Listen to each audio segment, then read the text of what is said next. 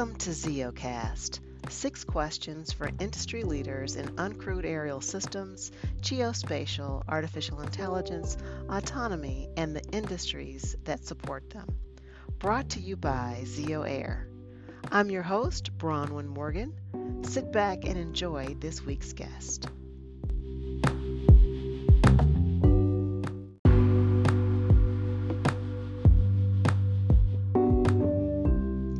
Today on ZeoCast, we have Stephanie Jones. Stephanie is the Associate Vice President of Flight Operations for Drone Express. Drone Express is a logistics company focused on bringing safe, reliable, autonomous, eco friendly package delivery throughout the country. Stephanie helps empower a diverse team of proficient, independent pilots and thinkers whose mission is to make life easier by bringing customers what they need, when they need it, and where they need it. Stephanie is also the first black female to bring drone delivery operations to Atlanta, Georgia, and will be spearheading initiatives to expand in various cities and locations. Stephanie puts safety first in all of her operations and loves demonstrating efficient, sustainable, last mile drone delivery done with precision. Join me in welcoming Stephanie Jones. Stephanie Jones, it is so great to finally get you on ZeoCast. I'm so excited to have you on, and we got a lot to talk about. Welcome. Thank you, Bronwyn. Um, the pleasure is truly mine. You are doing incredible things. So, this is truly my pleasure, and I look forward oh. to speaking to you. Yes. Awesome, awesome. Uh, well, I think you and I might be the only two people in the drone industry, not a commercial UAV this week in Las Vegas, but that's all right. We're holding it down for everybody else. That's right. That's right. Absolutely. Well, listen, let's talk a little bit about the work that you're doing in drone delivery and, you know, drone operations, fleet management. You've got a lot of stuff happening right now. Um, but tell us about your background and how you made the transition to drone operations. Um, well, I, I kind of like to go to my my my special beginnings when I was young. Um, mm-hmm. when my father, um, he was in the Air Force, and I frequently hung out with him on the base. Um, and um, I would hop in and out of fighter plane cockpits like I was being deployed to save the world. Um, often I would tell my father how I wanted to be a pilot. Yeah. So uh, some nights he would drive me to CMH's airport, which is in Columbus, Ohio, uh-huh. uh, pull to the side of the road, place me on top of the uh, hood of the car where I would just mm-hmm. lean back and watch the planes fly over us. Mm-hmm. Um, but to uh, like fast forward, uh, we share I, that uh, past experience as right, well with right? my dad. The same, but really? go ahead, please. Yeah, was, exact same thing. Mm-hmm. Oh wow, that's yep. Okay, mm-hmm. it makes sense even more mm-hmm. now. um, so um, going forward, I, I, never thought after being let go from a middle school, I used to teach fifth grade English language arts for um, missing too many days at once for being extremely sick hmm. early February 2021, if mm-hmm. you can mm-hmm. follow me there. Yeah, I can. My inner child will remind me that I wanted to be a pilot. Um, but unfortunately, my age and my stigmas reminded me that the cockpit was no longer an option. So, um, but she also reminded me that I'm an incredible photographer who has an eye that seeks stunning angles. So, mm-hmm. I researched how I could stand out as a professional photographer, and I stumbled upon drone photography. Um, I bought a cheap Holy Stone to crash mm-hmm. and figure out how to control, mm-hmm. and and find myself fall, falling in love with the experience. So soon after that, I realized I wanted more. And, um, and that was a career in drone technology. And that deep desire is what led me to Drone Express. Wow. Um, that is uh, what an incredible transition story. Um, so let's get into Drone Express. What are you guys doing there? What's happening? What are y'all working on? Oh wow, we're doing some incredible things, Bronwyn. You know I can't tell you everything, mm. but um, as associate vice president of flight operations in our Department of Business Development, mm-hmm. um, I'm leading us to safe, efficient, and sustainable operations that will, that will of course, forge Drone Express as a game-changing last mile delivery solution. Mm-hmm. that delivers what you need when you need it and where you need it, right? Mm-hmm. So, to put in a nutshell, I design strategies and infrastructures that um, allow us to ultimately meet those demands of the modern day consumer by providing them a scalable solution for last mile delivery. Mm-hmm. So that's that's what I do, um, and that's what mm-hmm. we're doing. Wow. Um, so when I think about what you're just saying with with delivery, can you share with us what you guys are delivering right now? Is that still kind of under wraps? Oh no no no! We're um, currently uh, three of our partners: Kroger, Winsupply, Papa John's.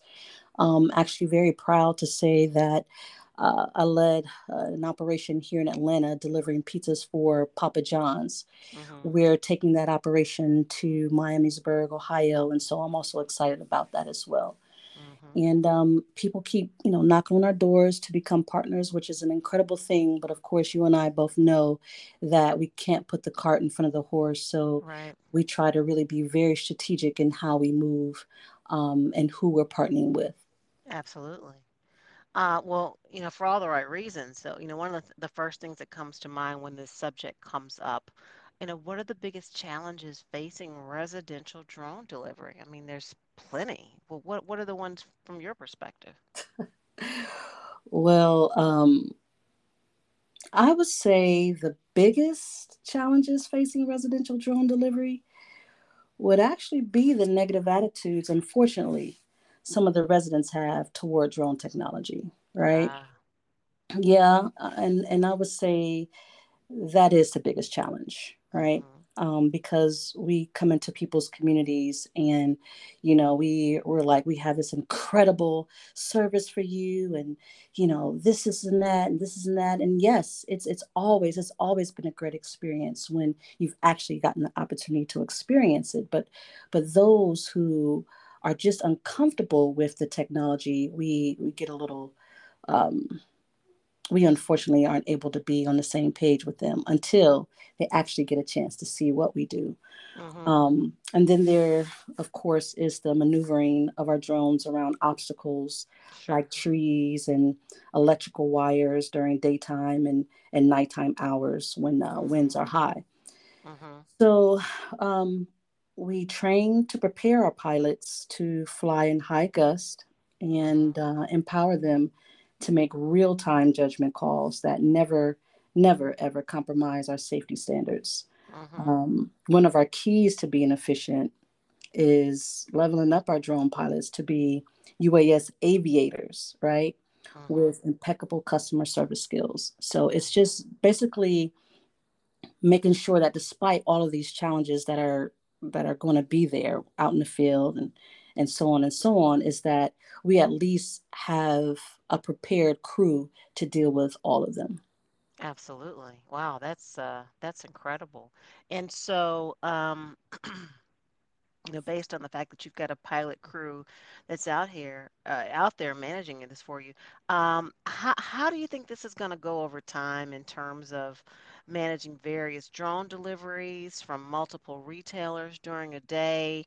Uh, will there be a central company perhaps that manages, like you guys, all fleets perhaps, or just larger drones that carry, you know, many packages across various retailers, uh, like a UPS truck would? You know, how, how do you see that coming to, uh, to play? um, Bronwyn, please don't be disappointed with my answer. but, uh, I am not able to share specifics regarding how we are able right. to manage various drone deliveries from multiple retailers during a day. Yeah. Um, and unfortunately, if I do tell you, I'll have to send a swarm of drones. And, oh you know. no! I know what that means. I I watched Spider Man. Uh, was it No Way Home? I saw what could happen. Um, but you but, do but, think that th- there will be a, a a like you guys a combining force you know i know amazon's talking about it but where you, where you can you know collect this and so that there may be fewer drones in the in the air I, i'm not sure. All, all i can say yeah. and all I, all I will say to avoid right. that swarm of drones right right right. is that our scalable solutions involve a seamless infrastructure That includes uh, API architecture, AI technology, and operation strategies. Okay. And and you know, I, I hope that will give you some idea of how we're we're at least being strategic and careful with how we carry out those operations, right? Right. And I want to come to some of that in a minute just to see if, you know, how much you can uh, respond to a piece of that. But when we think about, you know, the the the you know the number one thing that all of us are, are focused on is safety, right? And so, how do we create safe integration, not just for you guys, but period, um, versus other aviation equipment that's aloft at any given time, so that we can manage uh, kind of these, uh, if you will, skyways of, of traffic. You know, you got me over here in inspection and mapping you got you guys in delivery you've got you know eventually eventually you know you uh, uh, urban air mobility. How do you see that at a larger level uh, coming together to kind of create this kind of safe integration in, into into the into the national airspace? Well, That's a very important question because yes, we, we have to prioritize safety in, hmm in those operations, especially collectively, right? hmm hmm Um, we are currently installing a system that broadcasts our position as well as receive everybody else's position in the air, aka hmm remote ID, right? hmm hmm Which we all know is sanctioned by the FAA. right So, so whether we want to be safe or not, if we're not, you know, the FAA is demanding that um, we at least let everyone know that we're in the air and and that we're able to see who else is in the air. hmm Um, but we know that remote ID won't be available to the average Joe. Um, that will be uh, for like a policeman who's yeah witnessing a drone doing dangerous things, right? right And they'll be able to pull out their phone and see who is um, operating in that location to hmm intercede it. Hmm So even though ADBS is being replaced by remote ID, right now we use ADSB for collision avoidance and identifying manned aircraft. mm Um, and as it stands, unmanned aircraft are not allowed to broadcast their position to manned aircraft using ADBS, ADSB, right I'm sorry. right right So if an unmanned aircraft enters the area, they have the right of way. Um, but we can receive the signal they are broad, they're broadcasting from their ADSB and use their position for auto avoidance. Right. So I think you're you were you were meaning manned aircraft. So that I yeah, mean, yeah, I'm you're so right. Sorry, yeah. No, manned you're aircraft. fine. Yes, Yeah, no, you're you. fine. Okay. Mhm. yes. Mhm.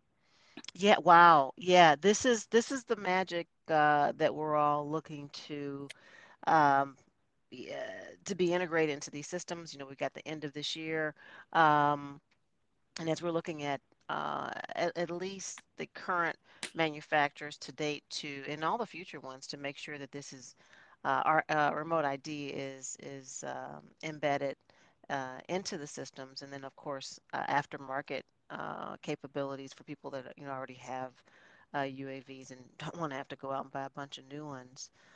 But but Um, it's still a little scary, right? I mean, think about yeah. it. Like, let's say if you and I are out flying our drones, just kicking it, having a, a blast, grabbing some great photography and video footage, Mhm. and we uh, come upon that negative attitude, right? With Mhm. some of the um, people who we may be flying over, right? Mhm. And with that ID, they may be able to know exactly where we are, confront us, and create some type of uncomfortable or dangerous situation, right? Mhm. So it, to me, it's like this. It's, it's, it's there's always going to be pro and cons to all of it. Um, but at the but at the end of the day, it's it's the FAA's responsibility alongside with us to make sure that the um, the sky is safe Yeah. and that those who aren't doing what they're supposed to do uh, to continue uh, to allow our skies to be safe are able to be identified and dealt with appropriately. Yeah, absolutely. Yeah, we don't want any bad actors out there. It creates a, a hazard, um, and then it just creates a challenge for all of us in the industry. Um, you know, as we move forward insurance-wise, and you know, to your to the very point that you're making with the public, uh, and it just uh, it jeopardizes uh, the you know all the business use cases. So I 100% a- agree with that. And so when you think about um, this future state, and I don't want you to have to send the swarm after me. But do you do you see um, of course, the entire process eventually will be automated. Um, and a, AI will make this kind of standard operating procedures of the future. Do you, do you think we're just going to see literally swarms um, and fleets out at any given time, uh, roaming around, doing various uh, um, deliveries? Do you, is that what you think we're, we're going to look up and see in the sky? Will the sky be dotted, you know, with little drones everywhere delivering? Well, that's actually one of my fears Mm, because that's it's chaos. To some, it mhm. may seem like you know it's it's controlled chaos, but that will be a chaotic situation where you have multiple operations going on at the same time, Mhm. um, and I'm not sure how we'll be able to um, integrate an ADSB type, you know, system where everyone could be aware of each other, right? Mhm. And or if the artificial intelligence actually has been programmed to um, avoid each Right. other. I mean, obstacle avoidance is is is, Right. is one that you know um, is an important one. But I, I think that much like a 747, right, that takes Right. off, then goes into autopilot, Right. we also we get a destination. We, we plot the course and the waypoints. We Mhm. implement the pilot intervention where needed to ensure our operations are remaining safe. Um, and we enable our autonomous flight option, which we know Yeah. provides a steadier and more efficient flight than any pilot could do so could do. Absolutely. So Right. if we're all doing that at the same time, right, Mhm. then maybe it won't be that scary. But Right. I, and then we also have the wildlife. We have the birds. We we we have bees. We have the things that um, and and I think also the weather, right? It will limit some of that as well. So I Mhm. think if we can do it together, and I'm talking about like competitors working with each other and Yeah. um, people who are just flying for fun. Uh, if, if we could figure out how to do it together, then it won't be. It's, it's tricky because I know that this is something that we truly need, especially if we had um, another pandemic, right? Right. Which so many people are predicting will will hit us sooner than later, right? Mhm. Mhm. So what if all of a sudden everybody needs medicine and no one can, you know, have face-to-face contact? Then we have to deploy all these drones or all these different types of infrastructures that allow us to um, be um, be careful Yeah. of, of of how we how we get those things to the people, right? Right. So and everybody's drones are different.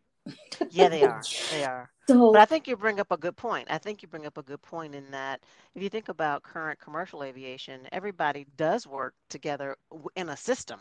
right, Uh, whether you are, you know, a commercial uh, passenger airliner or military or cargo, um, uh, everybody or private, small, everybody is working together using these same rules, which does not in any way prevent uh, anyone's um, uh, mission to be carried out. It's just that we know for safety reasons we do have to cooperate together. I think that that's a great point. we have to. We have to. hmm Um, and in regards to the future, Bronwyn, as long as we prioritize safety in all of our standard procedures, the way we use autonomous systems and AI will allow us to continue to, dem- to demonstrate last mile drone delivery done with precision. Right. Well, wow. Well, listen, we could talk about this all day long, and and I I think this is an interesting perspective when it comes to delivery. I know everybody, a lot of people are anxious for it, for you know they're excited and looking forward to it. Other people, to your to your point, are reticent. So we shall see, and we're going to look forward to people like you to to lead the way. Well, listen, these have been your six questions. We look forward to having you back on in the future, but I want to thank you so much for joining us on ZeoCast today. Oh, Bronwyn, thank you so much for having me. You are doing incredible things. Keep doing great things. And thank you for allowing me to highlight the great things that Drone Express is doing and will be doing. Thank you. Yeah. Thanks so much, Stephanie. We'll talk to you soon. Bye bye. Bye bye.